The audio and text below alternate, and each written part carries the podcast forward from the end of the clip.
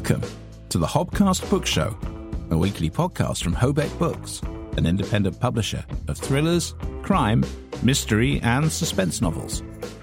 Each week, we'll take you behind the scenes of what we do, the challenges and the triumphs, the bumps and troughs of running a creative business in this challenging world. We'll hear from the people who make this possible, the authors, the cover designers and editors, and we'll have expert insights from our guest star interviews. Nothing is off the agenda on the Hobcast Book Show from Hobeck Books, as we combine trad values and an indie spirit.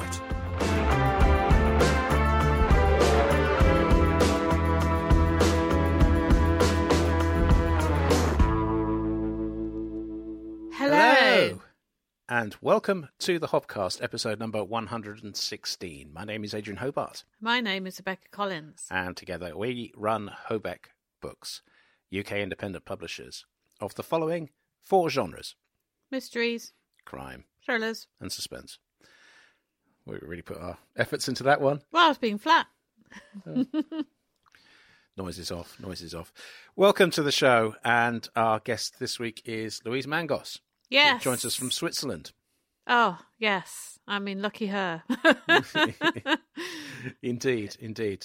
Probably, and I don't mean this to sound weird, but would you say the fittest guest we've ever had on the show? And I mean athletically. Yes, he doesn't mean in the foie way. No. I mean, look, Louise is very much a woman for the outdoors and has, well, it feels like dozens of outdoor activities that she pursues. I think she's one of those people who cannot sit still. And I don't mean in a fidgety way like me. I mean in a...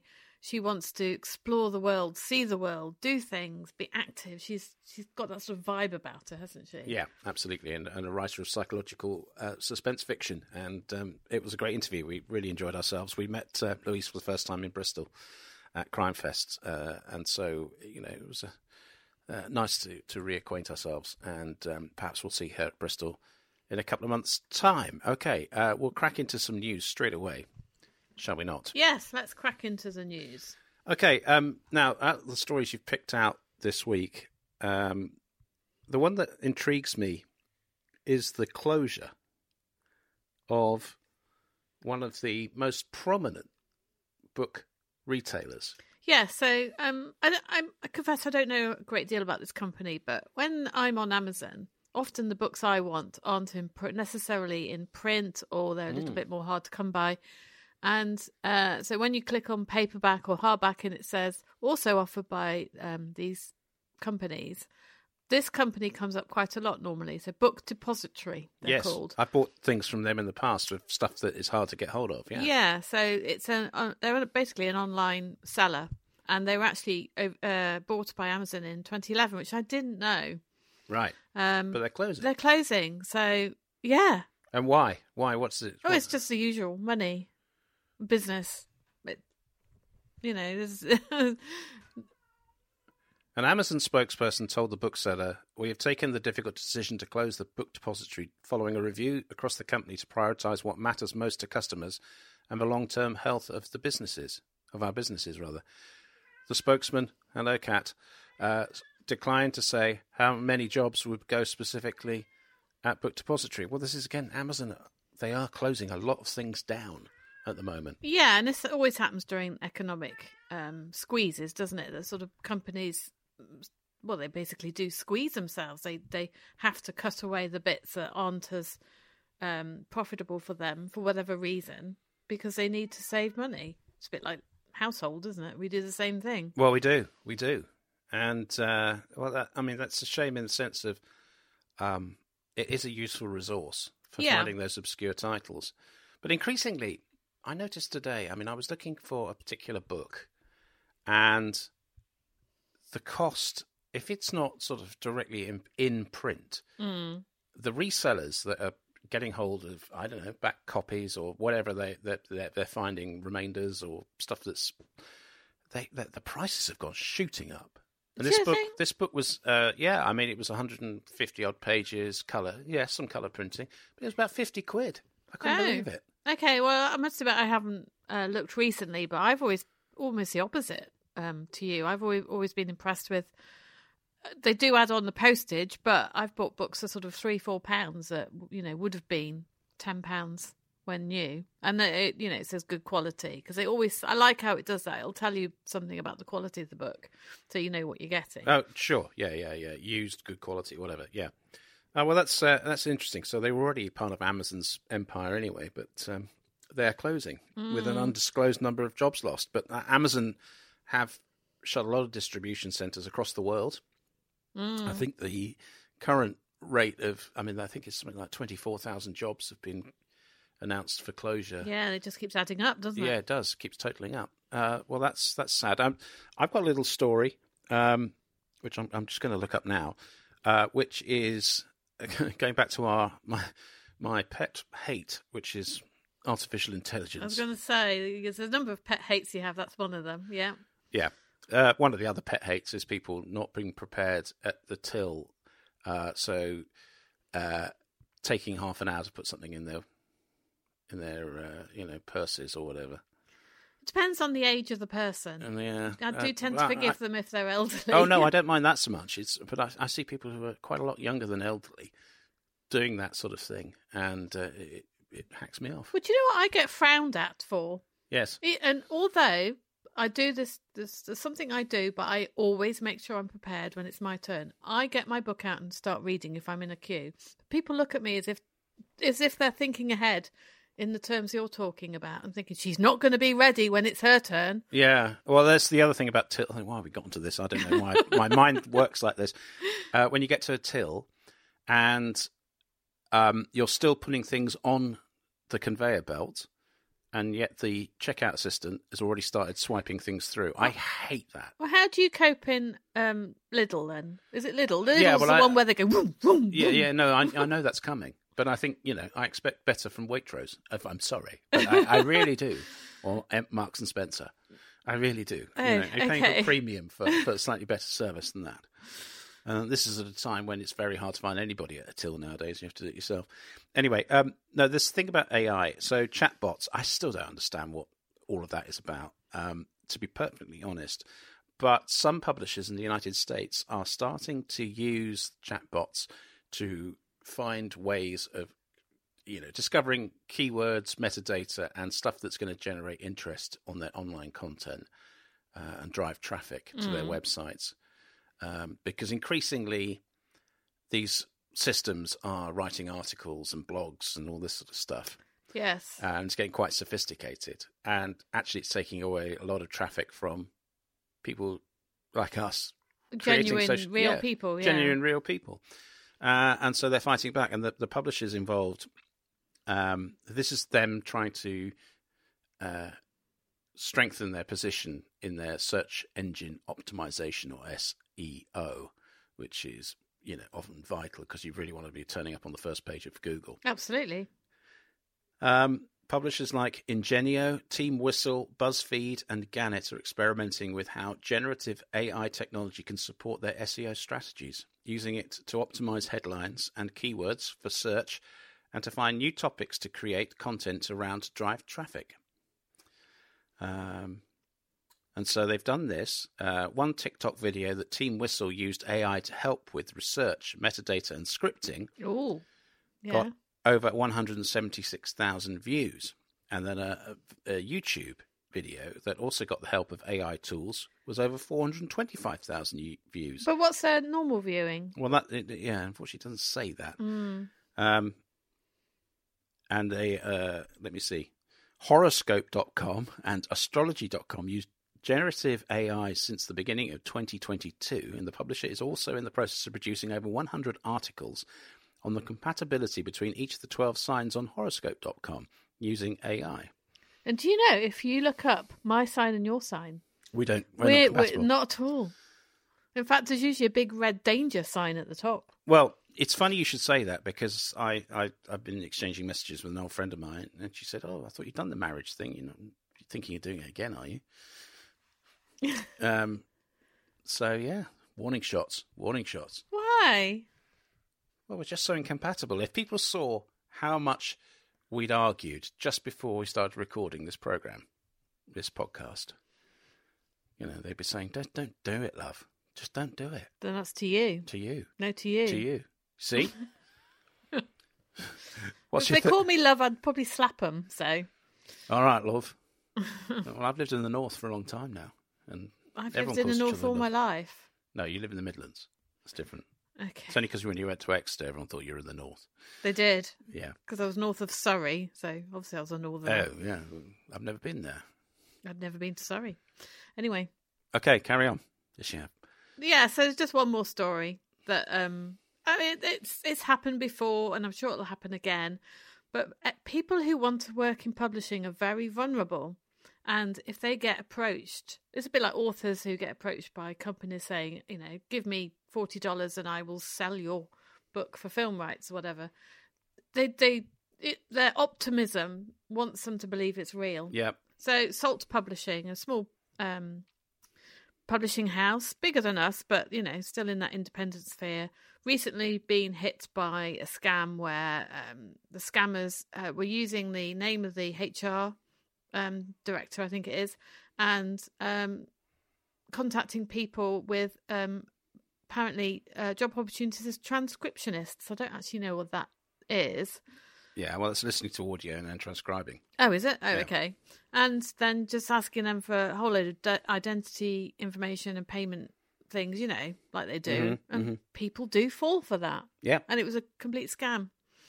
Oh, well, so that has, well, presumably done some reputational damage to Salt, whose identity has been used. Yeah, I mean, you know, by scammers. That could happen to us. It could do. Well, it's funny you say that because there are a lot of adverts now, particularly on the radio, which are talking about, you know, is your business digitally safe and, you know, is it protected properly, and recommending that everyone goes to the government website and tries to stop things. And it is a concern because we've got a lot of intellectual property sitting in our laptops, you know, whether it's people's manuscripts or visual assets or audio assets, lots, in my case. No, and tons, and video things and all sorts of things, you know. Basically, those machines are the, you know, absolute crux and fulcrum of our business.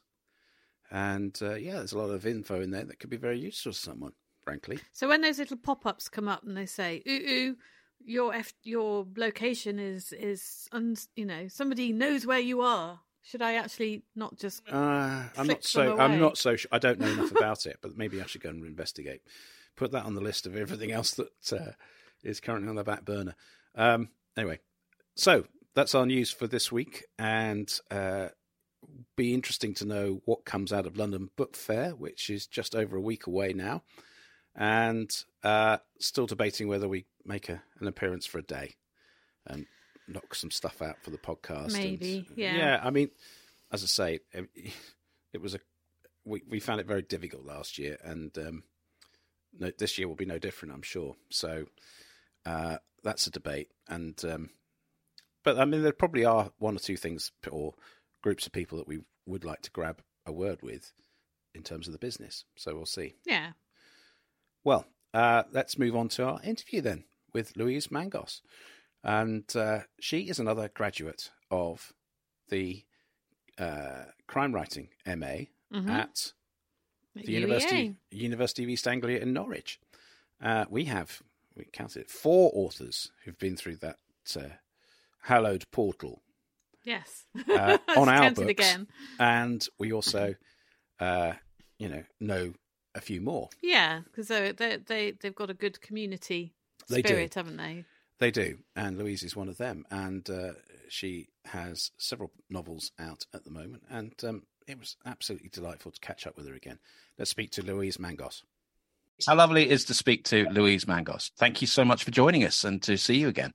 Oh, well, it's so lovely to be here. Thank you for inviting me. It's brilliant. We met at Crime Fest in Bristol, I believe. Nearly a year ago. Yeah, and it's coming around fast. And we gather you're coming back to Crime Fest, so they obviously didn't scare you off the first time.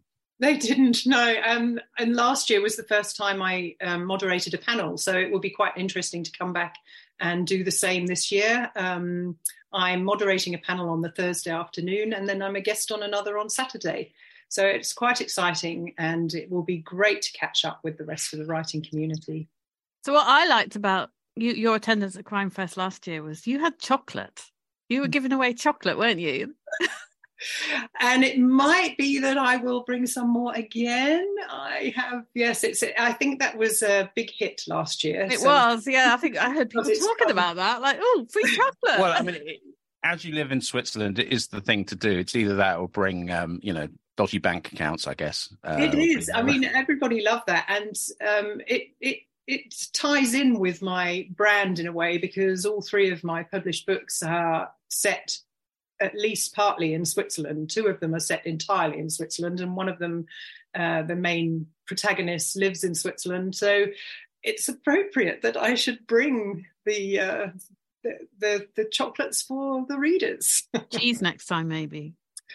Yes, might not last as long though. And, I would hate smelly after a while. Yes, and then when you're putting it on the table under all those hot lights, it starts melting all over everybody else's little publicity cards. Then it won't be so welcomed, I don't think. You'll be remembered though. Yeah, the woman with the cheese, woman with the smelly cheese. Yeah, there you go. That's not bad. They send, it's certainly a way to make your mark. Yes, because that's what marketing's all about, isn't it? So memorable. Anyway. Let's just focus on that for a second. So, what are you moderating? What's the subject? Because that's it's such a thing about Crime Fest that always strikes me. And I look down the list; the topics are so wide ranging. It really is extraordinary just how many aspects of society that can be looked at through the prism of crime writing. So what's your subject that you have to take us through? It's interesting because it is relevant to the book that I'll be talking about there. It's putting your protagonists under pressure. And we'll be talking about how much pressure the writer can put their protagonists under without, either undermining their own ability or perhaps making it unbelievable. But the interesting thing is I have three other authors on my panel who have written completely different books. One of them's a police procedural. One of them is a sort of legal domestic noir. And the other one, I haven't read all of them yet, so I'm just halfway through another one, which is a Scottish police procedural. That's Cara Ramsey's on my panel. So it's Cara Ramsey, Andy Hill, and Kia Abdullah. So interesting groups of books. And I'm already thinking about the questions that I should be putting to these people. And it's actually quite tricky because, when you talk about a protagonist in a police procedural, the protagonist is generally the detective or the DCI. And I mean, they're going to be put under pressure, whatever. So it's I think maybe I'll have to twist the questions around to talk about some of the other main characters who may be antagonists rather than protagonists. That'll be great. And then I'm on another panel talking about what motivates people to commit a crime in terms of revenge, money. And that's a panel that's going to be moderated by Steve Mosby, who is Alex Moore. Oh, yeah. And lots of interesting authors on that panel, including Andrew Child. So I'll be quite interested to be on that panel. Well, funny you say that, because we said we were going to come to Bristol with our Hobeck blend coffee for Andrew. We promised him, because he's an absolute coffee nut. When we spoke to him last year, we made that promise. So we're going to have to fulfill that coffee for him. But yeah, he's terrific. And what I like about Andrew is, clearly they've got the new book out at the moment, the latest Reacher, which he and his brother have worked on, obviously Lee, but Andrew does the majority of the heavy lifting nowadays.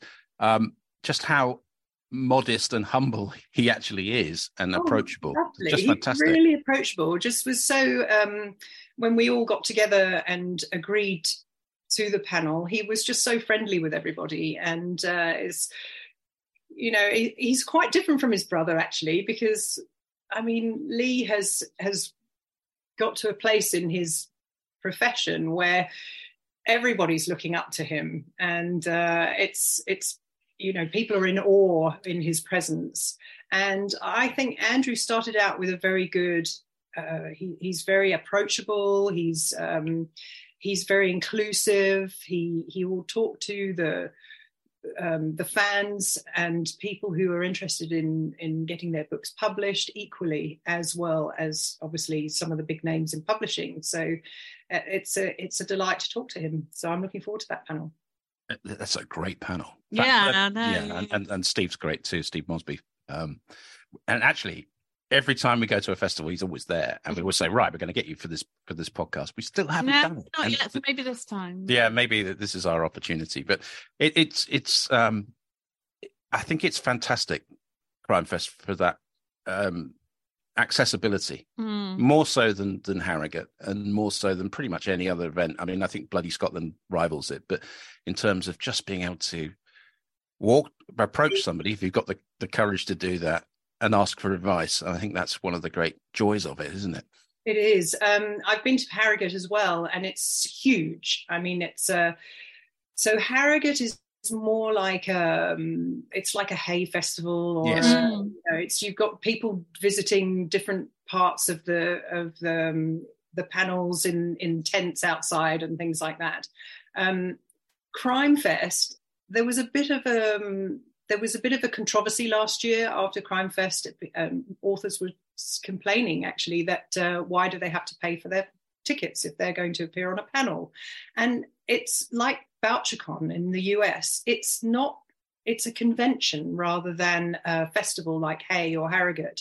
And it gives a chance for authors, indie authors, self-published authors, authors who might have not had a new book out for a couple of years. It gives everyone a chance to pitch themselves for a panel.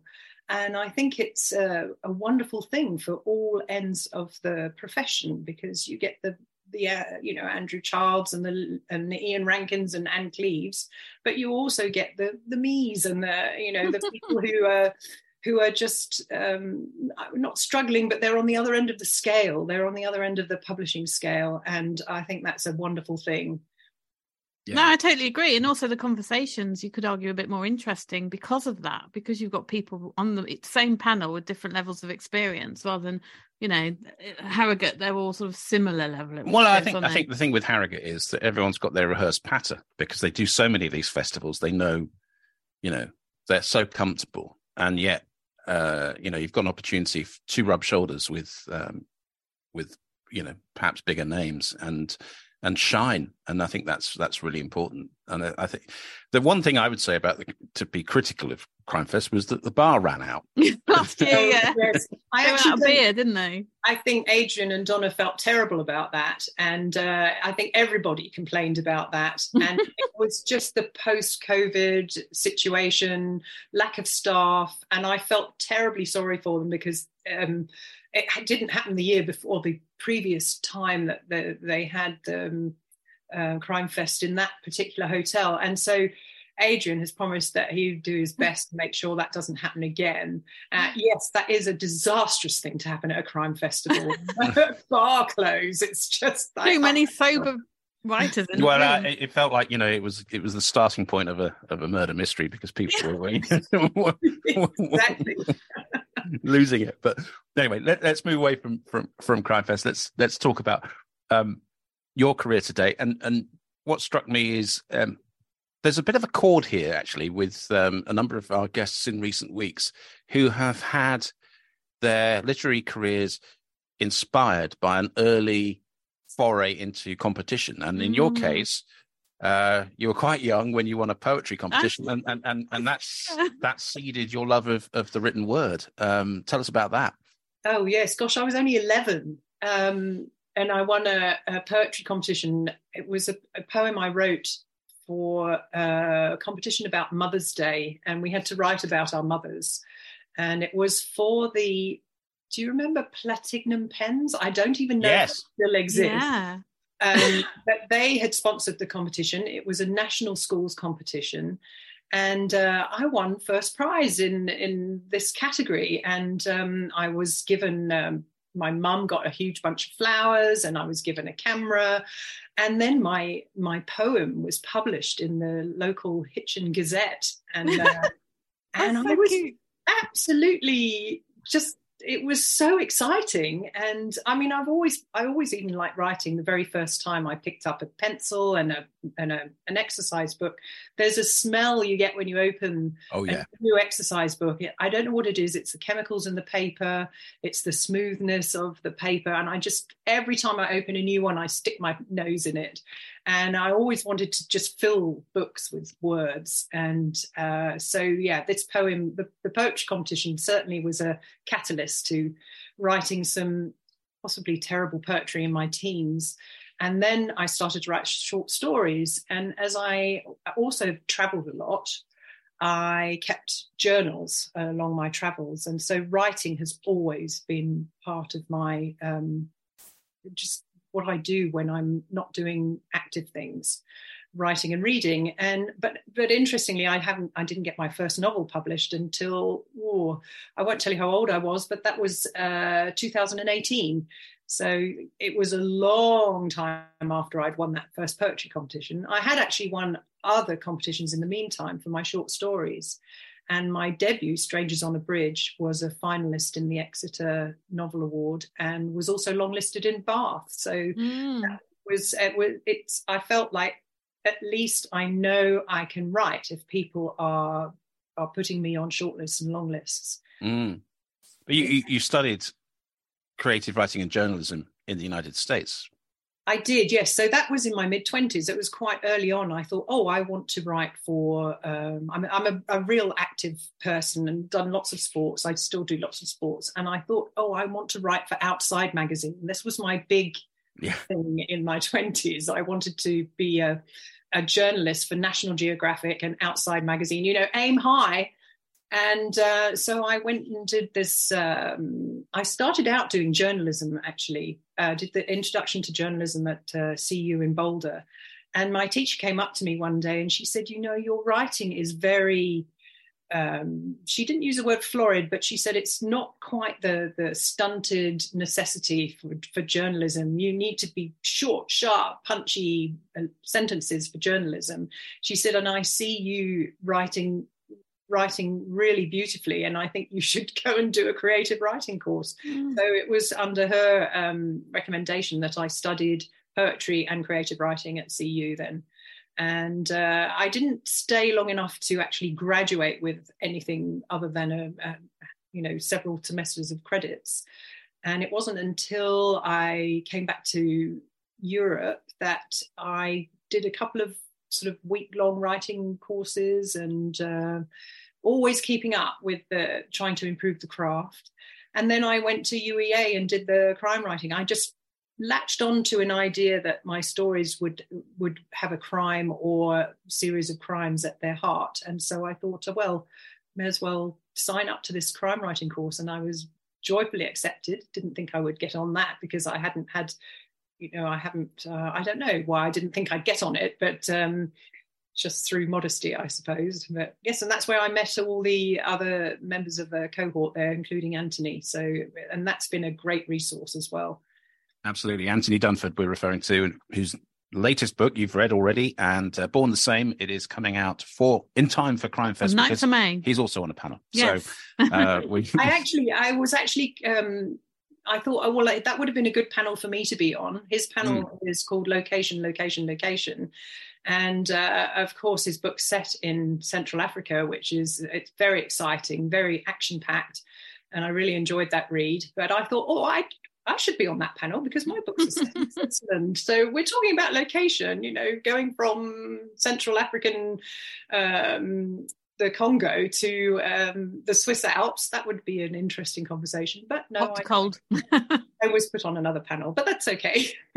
Well, that's one of the random elements, isn't it? In terms of that UEA experience, and obviously we have a number of our authors who've been through that that process and that experience, I should process is probably the wrong word, but experience is certainly in. We've got Judy Dakin, we've got Wendy Turbin, we've got Lynn LaVersha, Mark Whiteman and Anthony Dunford. Can you name them all? Yeah. Have I covered everybody? I hope so. I think so. It is one of the things that strikes us when we talk to our authors about that experience is that group critical work where, you know, you split off into, I don't know, groups of six or something like that. And you are writing for each other, and each other's critical process then is applied. That's quite a challenge, isn't it? Well, it's probably the one resource I say that I've come away with that I felt was most worthwhile. We had some fantastic visiting professors. Our courses were very interesting. But honestly, the greatest thing is meeting these other people who are all at the same level in writing, in their writing careers at the time, and who are all have, you sort of learn how to critique each other's work. After a while, you know what's too much or what's too little. And I think that has been the greatest resource for me. Anthony and I share each other's work. All of them. I mean, Judy as well. She was in our cohort, and Mark was in the year before. But really, that group of 12 writers, there are still 6 or 7 of us who each share each other's work. And we graduated, we finished in 2018. So it's been a while. And 5 years later, we are still helping each other. And it's the best resource. I love that, though, the fact that when you graduated, it wasn't just that's the end, that actually you're carrying on that relationship. That bond is, and it's very valuable because, you know, there are writers who, partly because they're so insecure about their work, but also they haven't got that resource because they haven't got, because it's quite a scary thing, isn't it, to expose your work to people who are quite intelligent, also very big thinkers about writing and the craft of writing. And so was that quite scary the first time you did that? It was definitely scary the first time I did it. I mean, I'm thinking back to when I wrote my debut, and that was so that it took about 8 years for me to write my first book, because it started out as one iteration, and then I started writing a sequel, and then I ended up putting the two books together for one novel. And I didn't have a lot of people I could swap work with or ask to be a critical reader, because at the time I didn't know that many other authors. And there's a difference to having a friend or a member of your family look at your work, and having another author or somebody you don't know who has experience in writing look at your work. They're two completely different critical eyes. And definitely the former is not a terribly useful resource. I'd say the latter is you have to send your work out to beta readers, and sometimes even to people you don't know is probably the best. And that you have to swallow and say, okay, I'm going to do this, because you know you're going to get back far more useful information than you would if, you know, your mum says, oh, this is really good. Sounds like my mum. No, it doesn't sound like your mum. Your mum would go, why are you wasting your time on this? Yeah. Oh. No, I mean, you know, she's... In terms of art, so, because I know you're an artist as well, so, and I've done a fair amount of art. My mum always says to me, why don't you paint flowers and pretty things? Oh, yeah, so it's like, I do have people that look at a picture and, oh, I could do with a little bird there. No. So I think my mum's going to go to her grave hoping that I would just paint pretty things, not these blobs as she calls them. Yeah, well, your art is fantastic too. A lot of landscapes there that I had a quick look through your online gallery. I just say my favourite is, I think it's the red peppers. Oh, really? I love that one. So I was walking through a market in Barcelona, and it was the Santa Caterina food market, which is just the most amazing place for colour inspiration. And there was this massive pile of peppers that had been so artistically placed like that. That was actually from a photo. And they really were placed like that. And yeah, I love painting things like that. I think I'm going through a water and mountain stage at the moment. I love painting lakes and rivers and waves. And we've just come back from New Zealand, and I have a whole load of material that I'm going to start working on for new canvases soon. I do have an attic full of canvases. I don't sell as many paintings as I do books, so I'm not quite sure how long. Yeah, that's interesting, because I had the same problem when we moved here. I actually had to throw a lot away because we just had nowhere to put all my old art. I know. Well, I'll start painting over them. And maybe one day long after I've gone, somebody will find something in the attic and go, oh, there's a real masterpiece underneath this. Oh, you'll be on that programme. What's that programme called? BBC programme with Fiona Jobbies, I think it is. Fiona Bruce. Where they is it a fake? Is it real? Oh, oh, there's a painting underneath. Yeah, go through the layers. No, it's fantastic. Where would you assess, now that you've got the course 2018, 3 novels published now, where would you assess your career to date? I mean, how would you assess, and what are your plans for future books? Well, you've caught me at a very interesting period in my career to date, because it has been like riding a roller coaster. It really has. I'd say I'm still evolving, and I've learned so much about publishing over the past 4 or 5 years. My first 2 books were published by a digital first publisher, HQ, and my third book was published by Red Dog, Sean Coleman. And all 3 of them have been on their own little roller coasters. And last year, it was this year, I completed the reversion of the rights back to me. And I've been learning about self-publishing. And I got myself an agent, and she said, look, we don't want to lose the reviews of all these books. So what you need to do in the meantime is pop them up on Amazon, and transfer the reviews over to those ebooks. And then she said she would find homes for my backlist.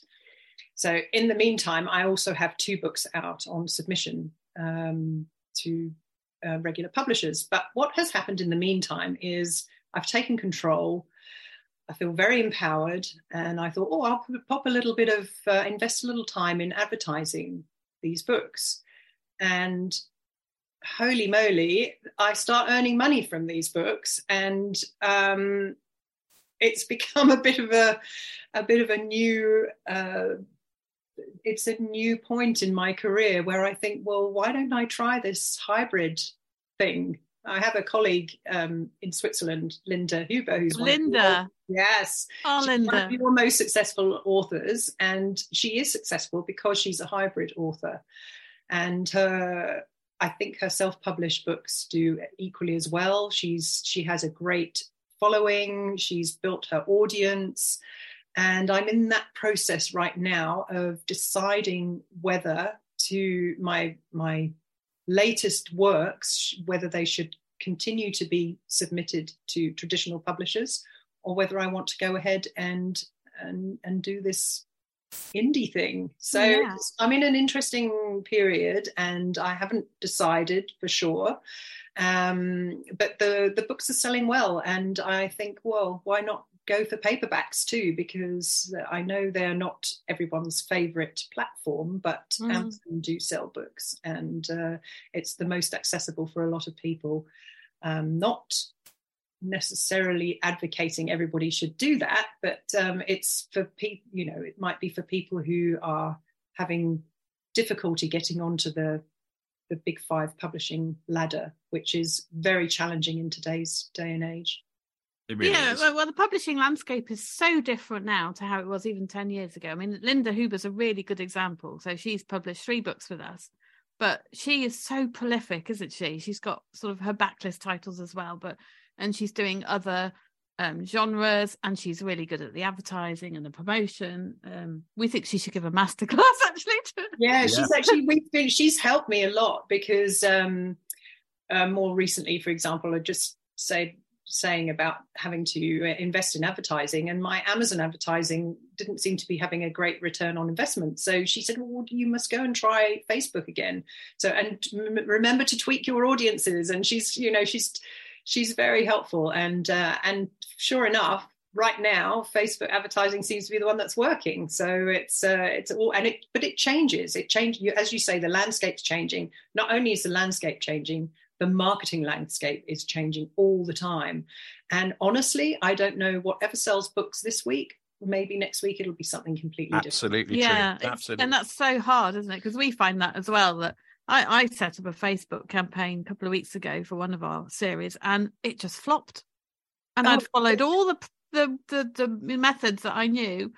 And so I've completely changed how I've done it this week, and hoping it'll work. Yeah, well, fingers crossed, because the only other thing I would have to say is anyone that gets into indie self-publishing, there is a lot of time-consuming admin to do, and unless you keep on top of those ads, that it can get away from you. And so I can't imagine what it's like for Hobeck as an indie publisher to keep control of all your authors on every, you know, in all the platforms, and authors who have different books. Each book has a different advertising campaign. So it's a lot of work. Yeah.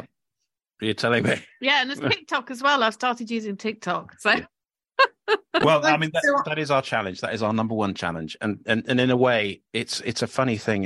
You know, this is something that we always come back to, which is this the point I make sometimes, which is essentially Hobeck, and indeed any publishing company, its principal job now is the marketing. And that's the hardest thing to keep abreast of and keep making it work. Indeed, sometimes it just doesn't. And you can spend a lot of money delivering very little. And that's very, very wary, but that is the nature of it. I mean, all the other stuff that you do, supporting authors and all the production process and the editing and all that stuff is all very important. And you know, take that as written that you can do that. That's the fun stuff. That's the fun. It is the fun, yeah. And that's the stuff that draws you. You get drawn towards that, and the other stuff is a chore, really. Yeah. It's just frustrating. I enjoy marketing. I enjoy it, but I find it frustrating. It's really nice when it works. I think I make a campaign and then I see those graphs start rising next week, and that's, oh, yes, I'm selling books. And then suddenly it just, for no reason at all, the buyers drop off, and it's like, oh, gosh, what am I going to do to get them back up again? You know, what? So, you know, I do a couple of Instagram posts, or I don't know if that works. I don't know if Twitter works. I think anything you throw money at should work, because everyone should be winning, but in terms of it is tough. It's really tough, but it's not so fun as writing. For me, it's not as fun as writing the book. I quite enjoy looking at, for example, I designed my own cover for my second book, The Art of Deception, and I quite like it, but I've asked a lot of people and they go, well, it doesn't really follow the tropes that people are looking for in that kind of book. So although I like it because I'm an artist and I think, oh, that looks very artistic, I have to be careful and see whether that cover will actually sell, or whether I need to look at putting, you know, I don't know, I hate to say it, but a girl in a red coat on it or something like that. But I mean, that's a problem we have all the time, isn't it? Because me also being artistic, and we tend to go on gut feeling, but then I send it to the heart team, and sometimes they say, I wouldn't have picked it up in a bookshop. I wouldn't have known it was about that. And I think, oh.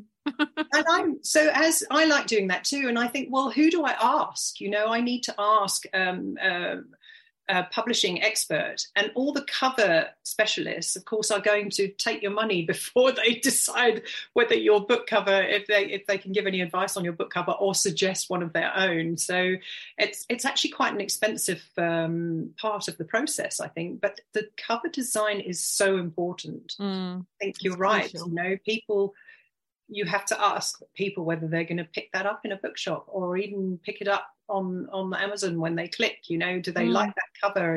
Does it make them click? One week it works and one week it doesn't for me. So I'm looking at that very carefully at the moment, covers. Yeah, absolutely. It's probably the most important decision one makes. Well, when I worked in publishing, the covers meetings that we used to have were terrifying because the poor designer would be stood at the front with his, look what I made. And the salespeople would say, yes, can't have that. We're not going to be able to sell that. We can't take that to the bookshops. They'll just laugh at us. It'd be really brutal. That is brutal, because if you think about it, the cover designer is an artist, as the writer is an artist creating words, cover designers creating a cover. You'd think that they could be a little bit more gentle about suggesting things for those covers. But no, I can imagine that happens, actually.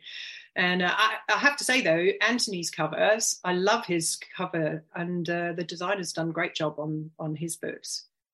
Yes. Well, thank you. I mean, Jane is ace. Yeah, she did, and I think we'll look again at Hunter, because in a sense, you know, Jane as a designer, it was one of her earliest designs, if not her first, and now she's developed. In fact, it was her second, because after Robert Dawes. Yeah, so she'd done Robert Dawes and Anthony. Yeah, but I think that the new one is absolutely spectacular. It's beautiful. I can't stop looking at it. Yeah. Well, so orange is my favourite colour, which means that, of course, I'm going to pick that up in a bookshop. So. Yeah. Well, that's why we did that. So we can get one sale at least. No. You'll get more than that. Not that bad. No, not at all. It's you were saying, you know, clearly at a junction where you're making a decision as to where to place your creativity. But in terms of that creative process, you're out and about a lot in terms of, you know, you're talking about your sporting interests and taking advantage of the fact you're in the Alps or near the Alps. Do ideas strike you while you're doing all that sort of thing, the mountain lifestyle? Oh, they do. Interestingly, yesterday, it's really cold and horrible here at the moment, by the way, and we don't have snow, but it's cold, so I can't do anything outside at the moment. Cycling, I froze my toes off cycling the other day, and yesterday I went for a swim, a really long swim in our local pool, and I've been thinking about my fourth work, which is I've kind of got 2 or 3 works in ready to be submitted. But something was niggling me about my fourth work. It's a psychological suspense again, and it has a group of 6 people in it. It's called 6 Fatal Flaws, and a psychotherapist baby goes missing, and all 6, including her, so 5 of her former patients and her, come under suspicion, and it goes through each of the characters, how each of them could possibly have been guilty of this crime. But at the end, when we find out who it is, my resolution didn't feel exciting enough, and I was trying to think what on earth I could do to make it a little bit more exciting. I've been thinking about it for months, and yesterday I was swimming, and ding, ow, after about a kilometre, I just had this revelation, and I've come home and I've typed all these notes, and I'm going to be rewriting the last couple of chapters of that book, so I'm very excited, and that happens often. So I spend, you know, most of the day, writing day, on my bum in front of the laptop and writing lots of words, and you can get too desk bound, and the imagination needs to flow. So that's going off to do my sports is definitely part of the writing therapy, and I could not do without it. So when I'm stuck, or when I think, oh, I don't know where to go with this chapter, go for a walk, go for a swim, go for a bike ride, go for a cross-country ski. And really, I always come back with some kind of solution. So, yeah, I definitely need that in as a kind of aid or a therapy to my writing. I love that cross-country ski is in the same list as swimming and cycling. And if only. Yeah, I haven't been able to do much this year, though. I mean, this is a bit of a... my husband is a Kiwi, and we go to New Zealand for 6 weeks or so each year. So this February, we went to New Zealand. I missed out in the entire snowy bit of our winter because we've had a really short winter in the Alps, and I've actually only cross-country skied twice this entire season, and I really missed it. So, but, you know, swapping that for a beach in New Zealand isn't such a hardship. Yeah, that's true. Yeah, sort of. Lots of open water swimming. No, New Zealand, wonderful, absolutely wonderful. We've got to the point now. Oh, have we? We have, yeah. It's kind of related as well to the question. Oh, good. Well, in which case, I shall give it the build-up. Rebecca's random question. Right, I want you to consider all forms of the following when you tell me your favourite. What is your favourite mode of transport and why? Well, of course, I should say skis, but it's not really a mode of transport. I consider anything that gets you from A to B, whether it's fast, slow, but driven by someone else or yourself. Otherwise, I'm going to say kayak. Oh, really? So, yes, that I've done. Chris, my husband, and I did a lot of river kayaking before we had children. Then when we had children, I considered it a little bit too dangerous, and so now we do ocean and lake kayaking, and I absolutely love kayaking between islands or across our lake, or that's probably my favorite mode of transport. Completely unmotorized, human powered, and also water. I love being near water. I'm a water baby, so I was gonna say I get a sense of that you're drawn to water. It's interesting with the kayaking thing. I mean, because I have the world's tightest hamstrings, it's so difficult for me to get into the boat, let alone then stick it out. It, you know, because lower back goes and everything tightens up, and I'm in a world of pain. The last time I tried it was in the sea at Swanage in Dorset, and I managed to miss getting in, and you know, it's just slid off the back, the side. And you know, full immersion in the sea, to the merriment of my kids. That's the hardest thing, though, is getting in and out of the thing. It's always the hardest part. Probably getting out is even harder than getting in, I would say, because you can slip in, but getting out, you have to sort of make sure your paddle is flat against the jetty so that the boat doesn't tip, and then you've got to push yourself up. So I think getting out is even harder than getting in. Yeah, they need strong arms. Well, I mean, I can't even get out of our bath at the moment because it hasn't got any handles or anything. So that's, you know, that's out. I'm a shower man now as a result. What's your favourite mode of transport then? I always say the question. I would actually say he must not get into a kayak. It sounds that ain't happening. I mean, you know, if it's waterborne, then my favourite form of transport is a punt. Oh, yeah. Well, from Cambridge. The Cambridge thing, and I was one of the few people in my. In my sort of sixth form college, you could punt, and I took quite a long time to master. Once you got the steering right, yeah, it's dead impressive when you're taking your friends out for a punt, and you know, steering out of all the trouble when you see all the tourists are sideways across the river and all that sort of thing, and you're able to just elegantly steer your way around it. And did you use it to entice the ladies? I was going to get to that. Yes. Yes, I was going to say that is always the attractive thing. A boater and aren't those Cambridge guys handsome when they're punting up and down the Cam? Yeah, that was my kind of shtick. But my party trick was to, while punting, I would there was a bridge. If you go out towards Grantchester, so there's two parts of the rivers, the upper river and the lower, and the backs that everyone knows through the colleges. But you go up on the upper river to Grantchester, a beautiful place with the water meadows and all that sort of thing. There's a footbridge that crosses the river, and if you're when I was younger and stronger and lighter, I was able to put the pole lengthways in the boat, pull myself up over this bridge while the boat's traveling because I've given it enough momentum, and I'd be able to time it so that I would jump over the bridge and jump back into the boat without toppling it, and then resume punting. That's a pretty good party trick. That was my party trick. Yeah, it just beggars belief that I could do that now. Yeah, see you repeated this. It's never going to happen. Next time I just asked, though, Did you have 100% success rate with that? Yeah. Oh yeah, I've never fallen in the camp. I've never fallen in the camp. How about with the ladies? Did they go, oh, that's amazing. Let's go on a date. There's always someone who's going to be impressed by something like that, especially if you've what you do is you fill up with jugs of Pimm's at the Mill pub, which of is sort of equidistant between the, you know, it's right on the sort of apex of the two different rivers. Yeah.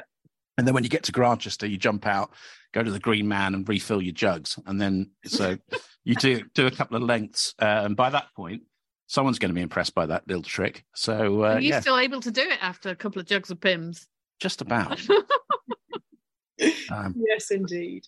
Well, the other trick was to actually get one of the girls to punt, and then they realised just how skilled the whole thing that's is, you know, because you're going sideways and crashing into. You feel... Especially if there's a little elbow in the river, Cam, called the Devil's Corner, and it's where you can't. The pole is too short to reach the bottom, and it always catches the unwary out. So they lose their poles. They lose their poles, and they get stuck in the. You know, they literally push it down, and it doesn't go, and they just floats off down river. And it's like a pole graveyard. Yeah, and so that was always the point where I used to give control of the boat to somebody. So. Just to make it look even more impressive. Crafty. Oh, it's terrible. But I did take my son's canoeing, not kayaking, but it was kind of the Canadian, you know, kneeling down version. Yeah. And my little lad, James, at the time would have been about 5, I think. Oh, that's young. Yeah. And we got to Devil's Corner and we'd been winding him up that this is where the devils live.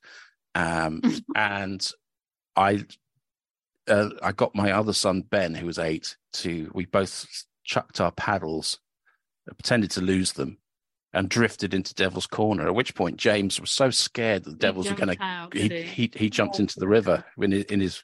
Oh, you meanie. Yeah. Oh, bless him. That's so mean. That is really mean. Absolutely terrible. He was wearing, obviously, a life jacket and we managed to haul him back in. But yeah. Anyway, what's your favourite form of transport? Well, I do love skiing, but mine is my micro scooter, which I haven't got out for a while, but I used to scoot everywhere on it. So we have loads of those in Switzerland. I've seen them all over. Now they were actually the most I'd seen dead micro scooters in New Zealand. They just people stop and leave them in the middle of the street. And they're now talking about e-rubbish, you know, having these e-bike rubbish. It's like it's just all over. You can't walk down a pavement without having to step over scooters that have just been left there because they have these companies that you know. I know, yeah, like the Boris bikes. On the phone and rent them out, and just everywhere.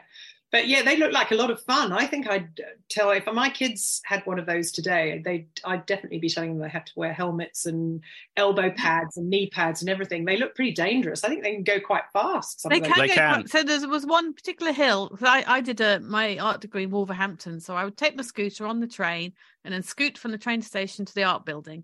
And there was one slope. And I would just like, zoom down that slope. But yeah, quite dangerous now when I think about it. Well, it's funny. We could all, I'll tell you what we can do when we go to Bristol, we can get the e-scooters out because it's a big thing there. Is it? Yeah, massive. Yeah, going past our hotel, you know, e-scooters and there's e-scooter lanes and everything. So it's a really big deal in the middle of Bristol. So we should have a crack at that. We'll do that. Yeah, it's a lot of traffic though. I don't know if I'd like to be scooting in and out of that heavy traffic around Bristol. No, not at all. But, you know, we'll see. Okay. We could scoot in the hotel lobby. That'd be good.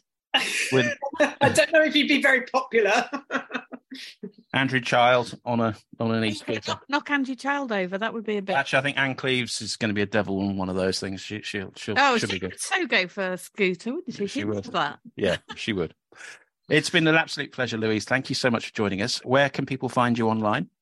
So people can find me online at louisemangos.com. www.louisemangos.com, but they can find my books on the big A, Amazon, and there are 3 books there at the moment, fourth one possibly coming soon, and yes, more books in the pipeline. So excellent.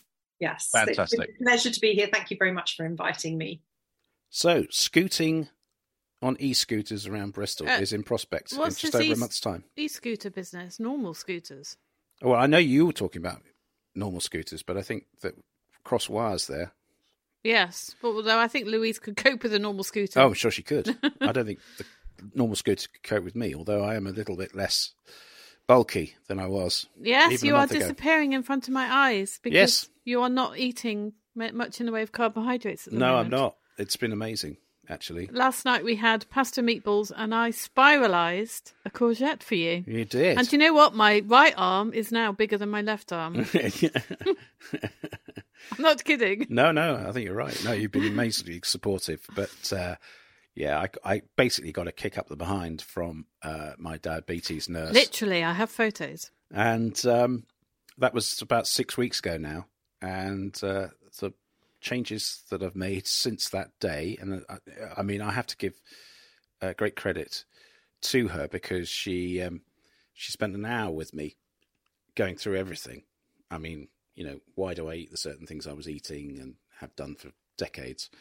And somehow, for the last 6 weeks, managed to pretty much stay on the straight and narrow. Yeah. Now, there's a couple of times when you've almost wobbled, but to your credit, you've pulled yourself away from the wobble and just got on with it. Yes, that's true. Now, we had donuts in the house a couple of days ago. It's still sitting there, the one with my name on it. And what I like about you is the fact you look at me and you, there's donuts. As if I say, oh, have one. That stops you feeling guilty, so I don't say it. No, it's been amazing. I mean, one of the eyes on the prize is that we are set to get married in December, and I really don't want the photos reflecting, Beauty and the Beast. You being Beauty and me being the Beast. I want to sort of shrink to fit into a suit. And I have a certain set of measurements in mind that I've got to get down to. That makes me think of that Wallace and Gromit scene where he sort of falls into the suit. Into the wrong trousers. Wrong trousers, that's it. Wrong trousers, sorry. Yeah, you're right. In terms of our week to come, it's pretty much the usual. The kids are been with us for Easter, which has been lovely, but it'll feel very empty without them around. It will, but I've got plenty to occupy myself with. Yeah, you've got so much on at the moment as usual, and I have too. I've got to finish my last of the Legionary books, which I've been telling you about, and I really hope that in the near future we can get the author Gordon Doherty to join us on the programme. So there's one bit of exciting development. There's an piece of exciting development in Hobeck Books that I've been working on quietly in the background.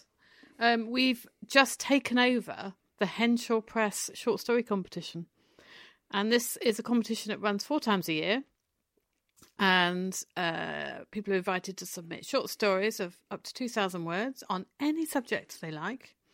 Could be cats, could be wheelie bins, anything. And there's a prize. First prize is £200. Second prize is £100, I think. And third prize £50. 4 times a year, and we're taking on this challenge. And so I'm a bit nervous, but excited as well. I'm just resisting the words to say we are. Yeah, because happily oblivious, aren't you? No, well, yeah, I've been in a bit of a bubble, my narration bubble, for so long now.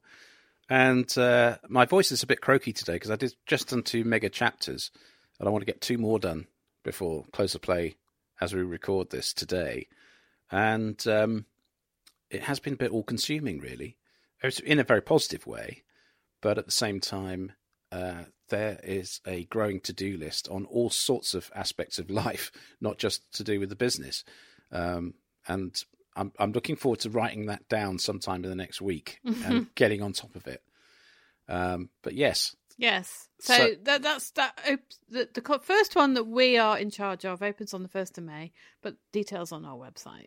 Absolutely. Absolutely. Can't wait for that. So somewhere along the line, in terms of we've got to read our submissions, and now we have short stories to. I know, and one of our authors, I'm not going to mention who, emailed me yesterday saying, I've just finished the next book. If I send it to you, can you read before Crime Fest? And I said, yeah. So we have lots to read. Yeah, well, that's great because there's a never-ending supply of fresh material. But I have got a to-be-read pile of many thousands of books on top of that. But yeah, reading for pleasure. Who needs that? Well, look, it's been a real pleasure to speak to you all, and thank you for joining us again for the Hobcast Book Show. We are still slowly cogitating and working our way through what we're going to do with the show to take it to a new level. So that's also on your to-do list. Yeah, and that is very much on my to-do list, and I am looking forward to, in May actually, there is the big sort of podcast show in London, which I think would be very valuable in terms of seeing where the industry is going, because we're part of it. We are part of it. This podcast is a significant chunk of our sort of creative effort. Absolutely, and highlight of my week. Yeah, as you say, and the opportunity for us to fight before we switch the microphones on, which is great. But anyway, thank you for joining us, and don't forget to subscribe to this podcast wherever you get it from, and also to look at our website, www.hobeck.net, and all the details of our authors, our books, audiobooks, etc., all there. And we'd be delighted if you go and have a little look, sign up to our newsletter, and get your free copy of Crime Bites. And also my weekly Sunday musings, which I can't wait to read a little later when you've written them. Thanks so much for joining us. My name's been Adrian Hobart. And my name is still Rebecca Collins. Not for much longer, a few months' time. And maybe. Yeah, it's been a pleasure to speak to you. Thanks so very much. And, I'll leave you with the very warm words of, we hope you have a wonderful and creative week. Bye-bye.